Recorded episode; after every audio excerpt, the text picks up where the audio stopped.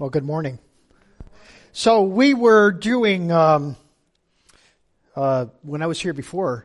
It's not about you. Remember that? Well, guess what? It's still not about you, because the second week we did was it's still not about you. And I said to Drew, I said, you know, I've got a third part to this message. I haven't written it yet, but I've got a third part, which is, so what is about you? So guess what? That's what we're getting today. Let's pray. Father, help us to sort this out. Lord, for what you've called us to and who we are and how those are so often at odds with each other.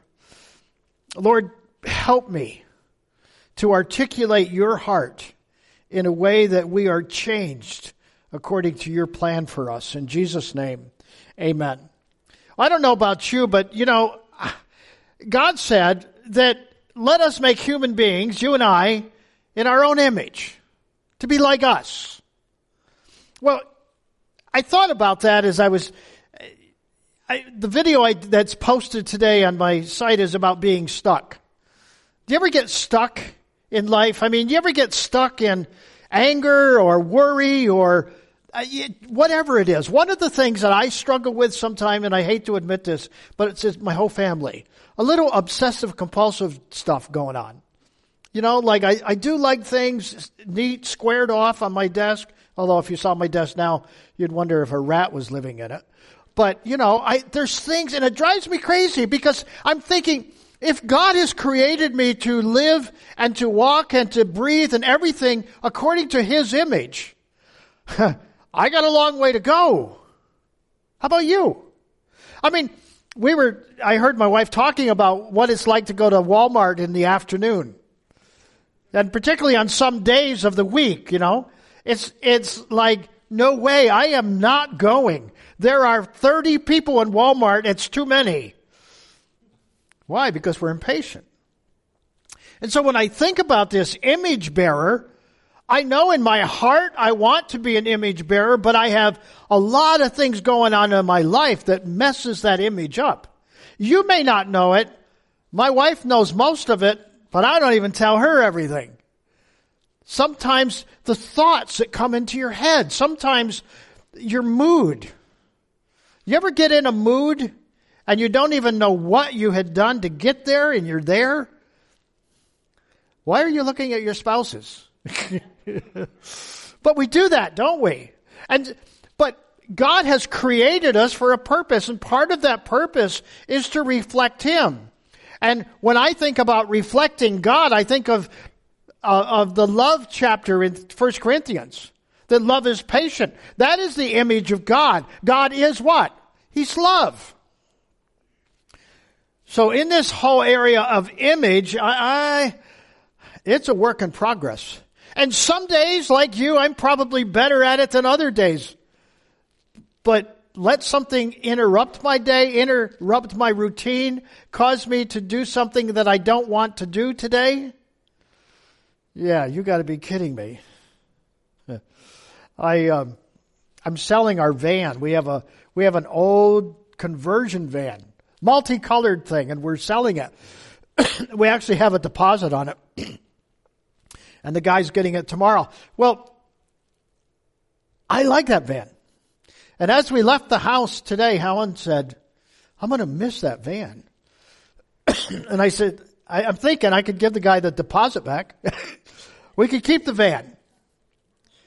Uh, I don't know why. It looks good in the driveway, I guess. I don't know. But, well, you, you, you, you gotta, you gotta understand that we are human, aren't we? And we have what I call our idiosyncrasies. And all of us have them.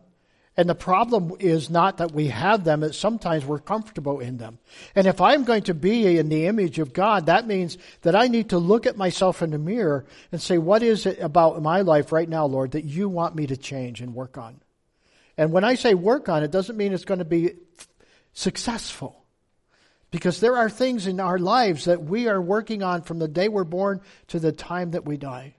The other thing that I find in here is that this is what Moses said to the people. You must, or God said to tell Moses to do this, You must be careful to obey all of his commands of the Lord your God, following his instructions in every detail.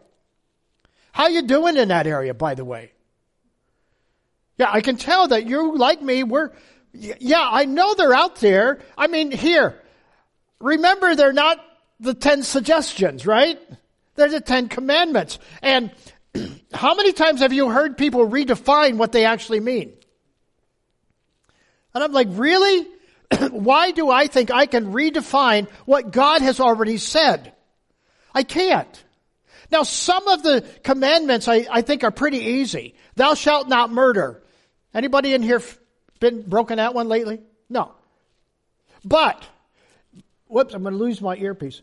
But, what did Jesus say? If you have anger in your heart towards someone, you have murdered them. Right?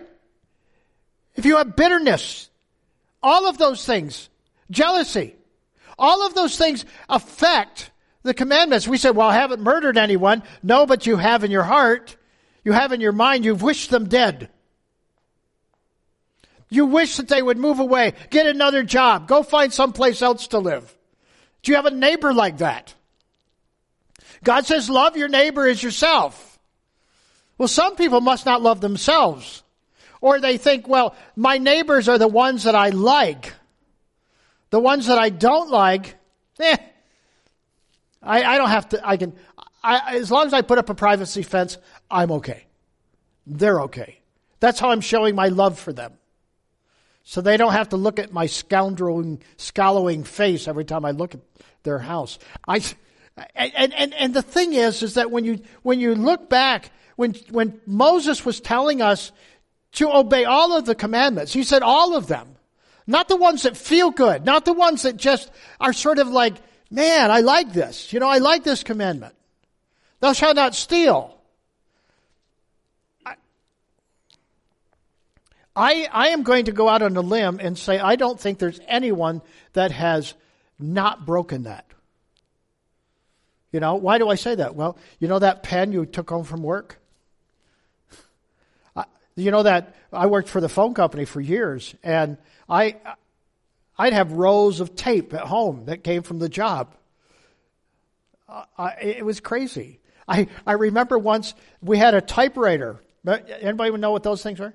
I had a typewriter and it was an electric typewriter and it was no longer being used. And I went to my boss and I said, could I get this? Could I, could I get this from the company? Because we're going to throw it out. He goes, why did you ask me?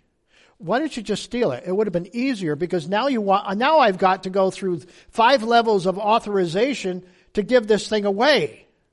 I said, I can't steal it. He said, I wish you would. I'll go put it in your car for you. You know. But, but it, it's, it's this whole idea of obedience is easy for the things that are easy for us, but it's not easy for the things that we struggle with. My daughter was at our house yesterday. She has started this health plan. I asked her, how much is it costing? It's an elimination diet. It's all kinds of stuff. She has to drink how much water? Two gallons a day or something like that? Two gallons of water a day. I'd be staying in the bathroom the whole day.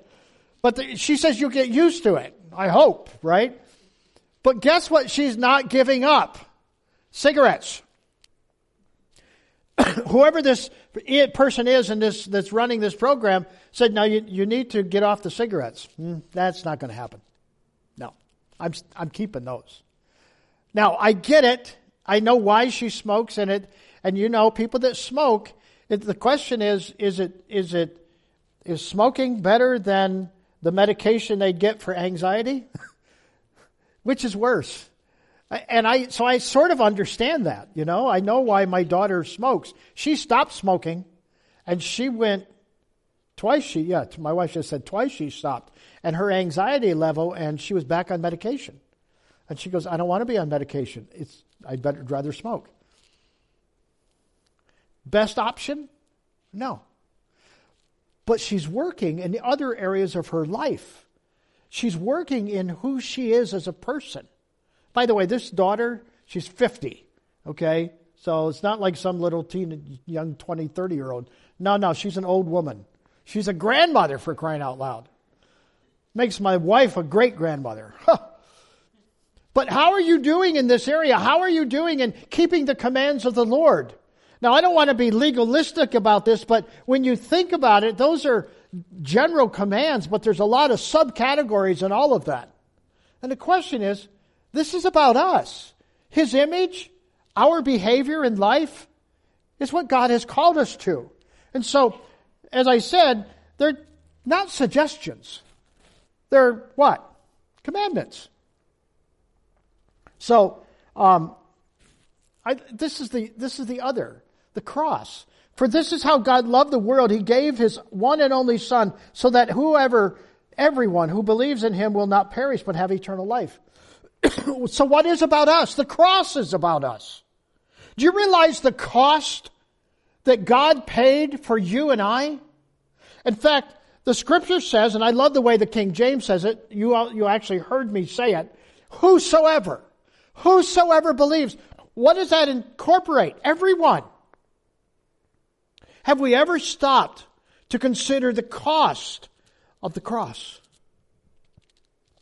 I mean, if, if you were having, I mean, everything about the cross, if this was you're going to be your last meal today, lunchtime was going to be your last meal, how would you want to spend your last moments? Jesus washed the feet of his disciples in his last moments. Would you be doing that? Or would you be going, you know what? I'm going to go to Carnes Equipment and buy a slingshot Polaris and I'm going to have it insured. So, honey, when I go this afternoon, it will be yours free. No. See, the cross, God has the cross for us. He calls us to crucify ourselves, to nail our stuff on the cross and die to that. The cross is for us, it's for you and I. It's what gives us life and purpose. It gives us direction. How many want to go to the cross? How many of us want to crucify ourselves? How many of us want to lay those things down? The problem with me is I lay them down. I'm good at laying them down, but I'm also good at picking them back up. And it frustrates me. Because I can, I can go, I can be going along good and suddenly I pick up this old habit that I've had before. And maybe it's just that day or just that moment, but I catch myself doing it. And I go, what is wrong with me? And I, then I think about Paul, and Paul goes, what's wrong with me? The very things I desire to do, I don't, and the, the things I desire not to do, I do. What is wrong with me? You ever ask that self, yourself that question?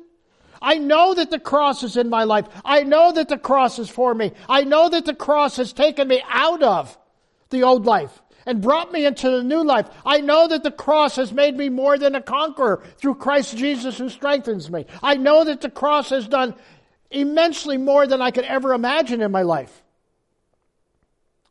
But I get in the way. I get in the way. Sometimes my wife too, but mainly it's me.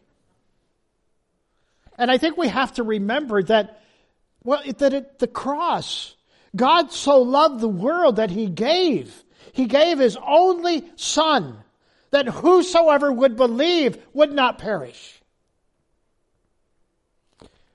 And yet we forget that. We forget what he has called us to.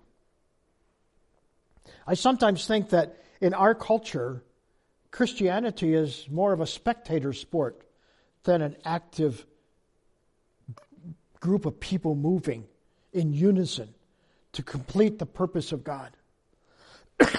I think we forget that God has a purpose in us and that our story is important not only to Him, but to the world around us. I think we forget that we have been created to be image bearers of the one that we say we serve. I think we forget that God has called us to live a lifestyle following His, his Word. And what is His Word? His commands. I think we forget the cost that God paid so that we could be with Him. I don't know about you, but so I came to Christ not because of heaven, not because of hell.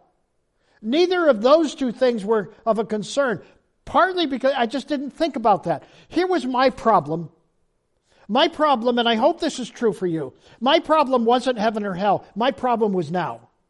I could not live the way I knew I needed to live right now, and I didn't know how to do it. And, and in that, Jesus said, I, I am the one who lives. Live in me. For I have bought you with a price through the cross. And therefore, what I have bought, I have set you free from the things that pull you down. Live your life through me. That made sense. It wasn't that my life was necessarily a mess, but I knew it was a mess compared to what God had called me to. And I think what we need to understand is, is that, oh, heaven is wonderful. It's great. But God hasn't called us to live there yet. He's called us to live here, now. And how we live here now affects the neighbor, affects the person in the store. We went in, I, I think it was Helen and I, I went to Walmart last week and to get something. And it was a zoo. I loved it. I loved I went in, I got what I needed, I got out, and I'm sitting in the car and my wife comes out and and maybe because she's in Walmart a lot more than I am, she's like, "Oh, I hate that place." And I'm like, "Why? It was wonderful." There's too many people. But I love people. Okay? Sort of. I love all of you. Trust me.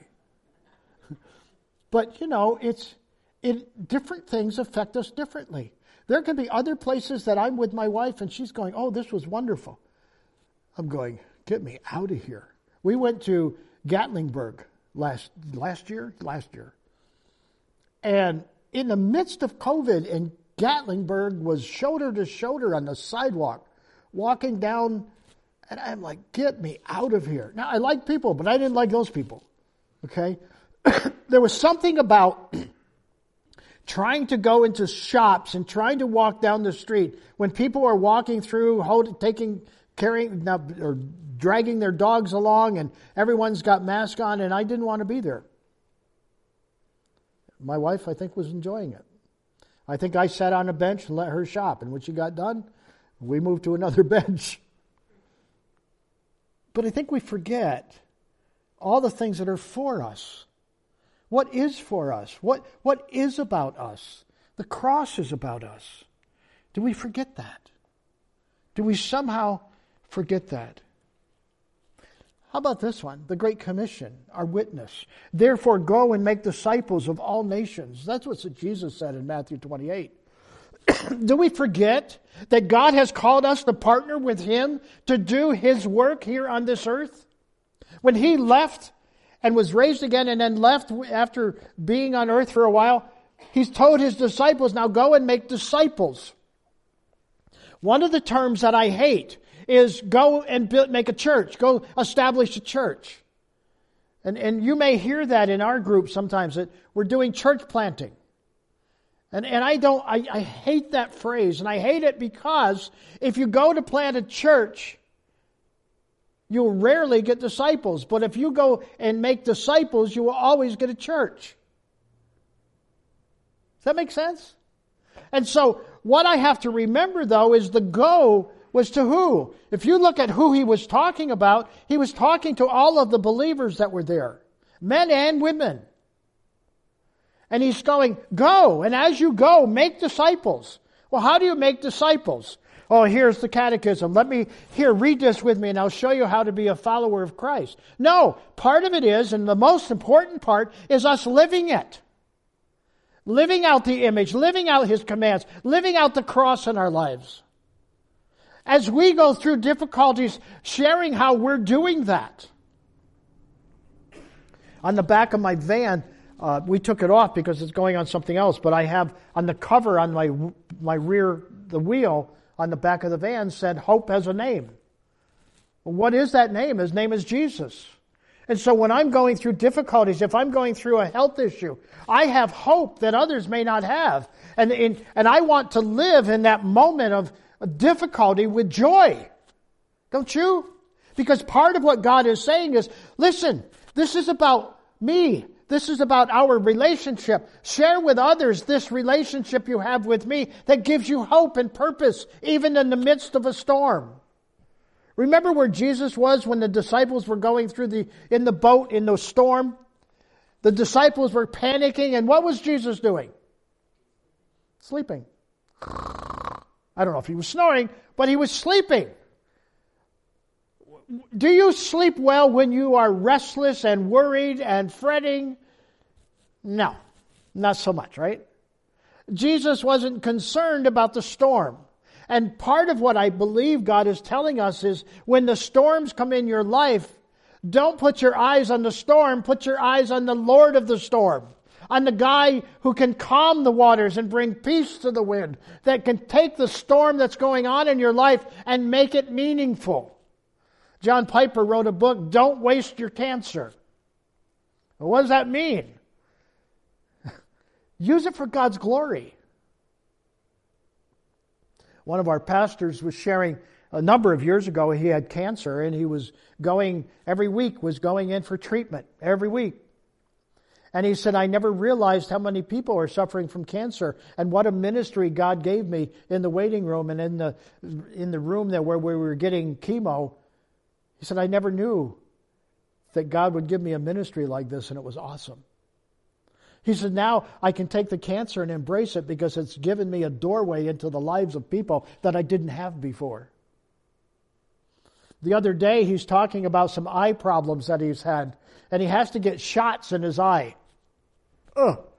He said, "Oh no, it's not bad." I'm like, "I don't care if it's not bad. I just, I just, it's like watching the dentist take that needle and bring it into your mouth. You know, it's like I just shut my eyes. I don't want to watch that." But he was sharing about people he's met that have gone through similar situations and, and are suffering from potential blindness. And he goes, I have to thank God for giving me these opportunities. And that's the attitude that we need to have when we are suffering and dealing with stuff. Not that God gives that to us, not that God gives us sickness, not that God gives us divorce and death, but God has a plan in it. If all things work together, according to Romans, all things work together for good to them that love the Lord and are called according to his purpose.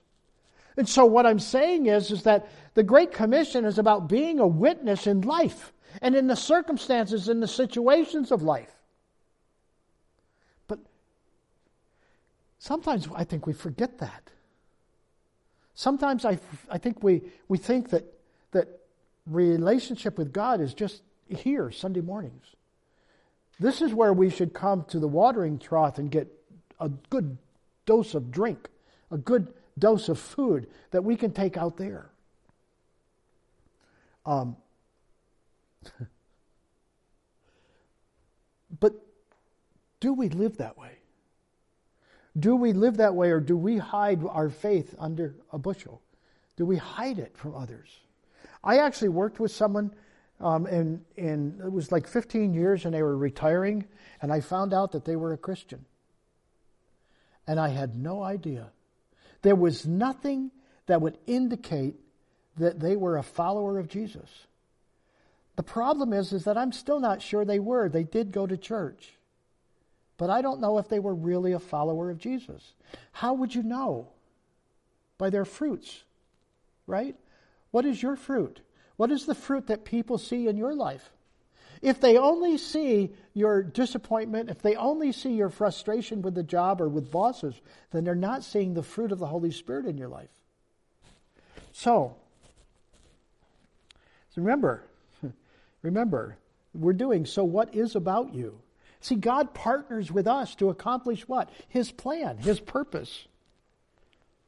So, wrapping this up, there's four things that I believe that are about us.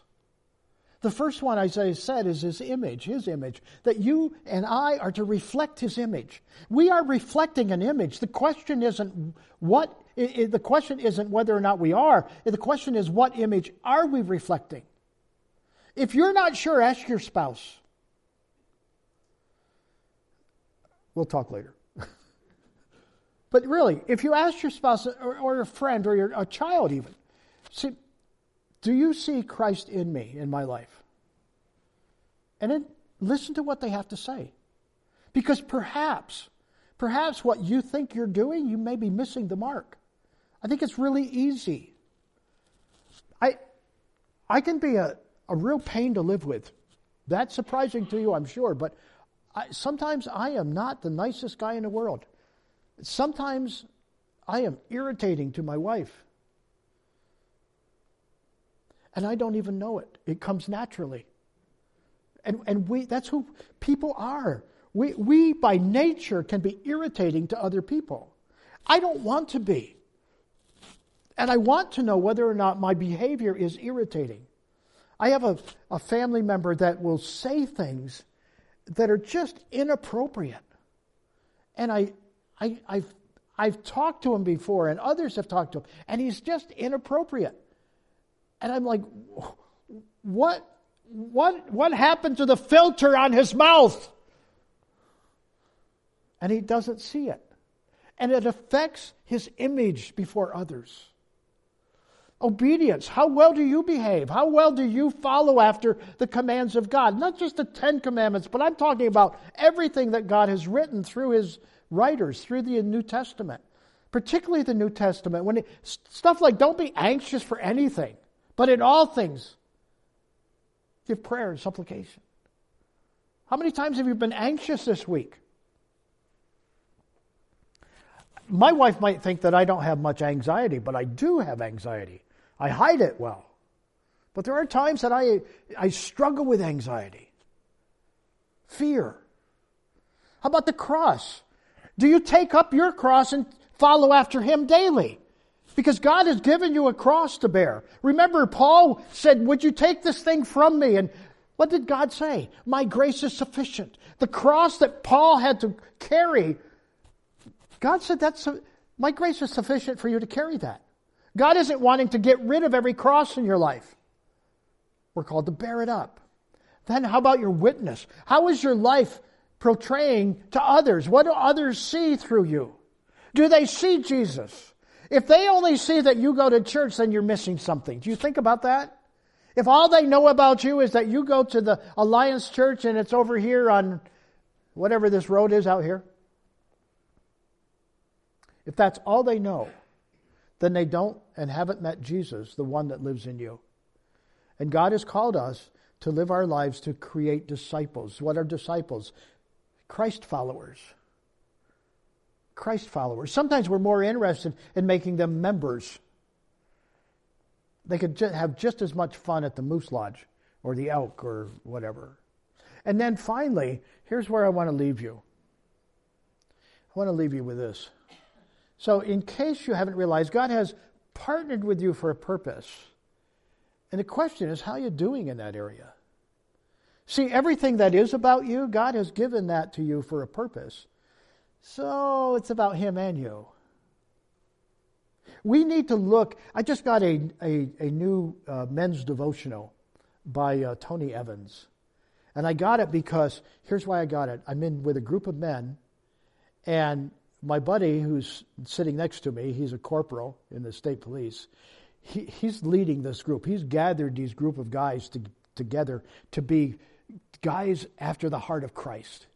And, and, and he shares this devotional out of this book. And, I, and I, I, I'm like, what is that? And I, when he got done, I took it and I took a picture of it. And when I got home, I went on, on uh, Kindle or, or Amazon and I ordered it.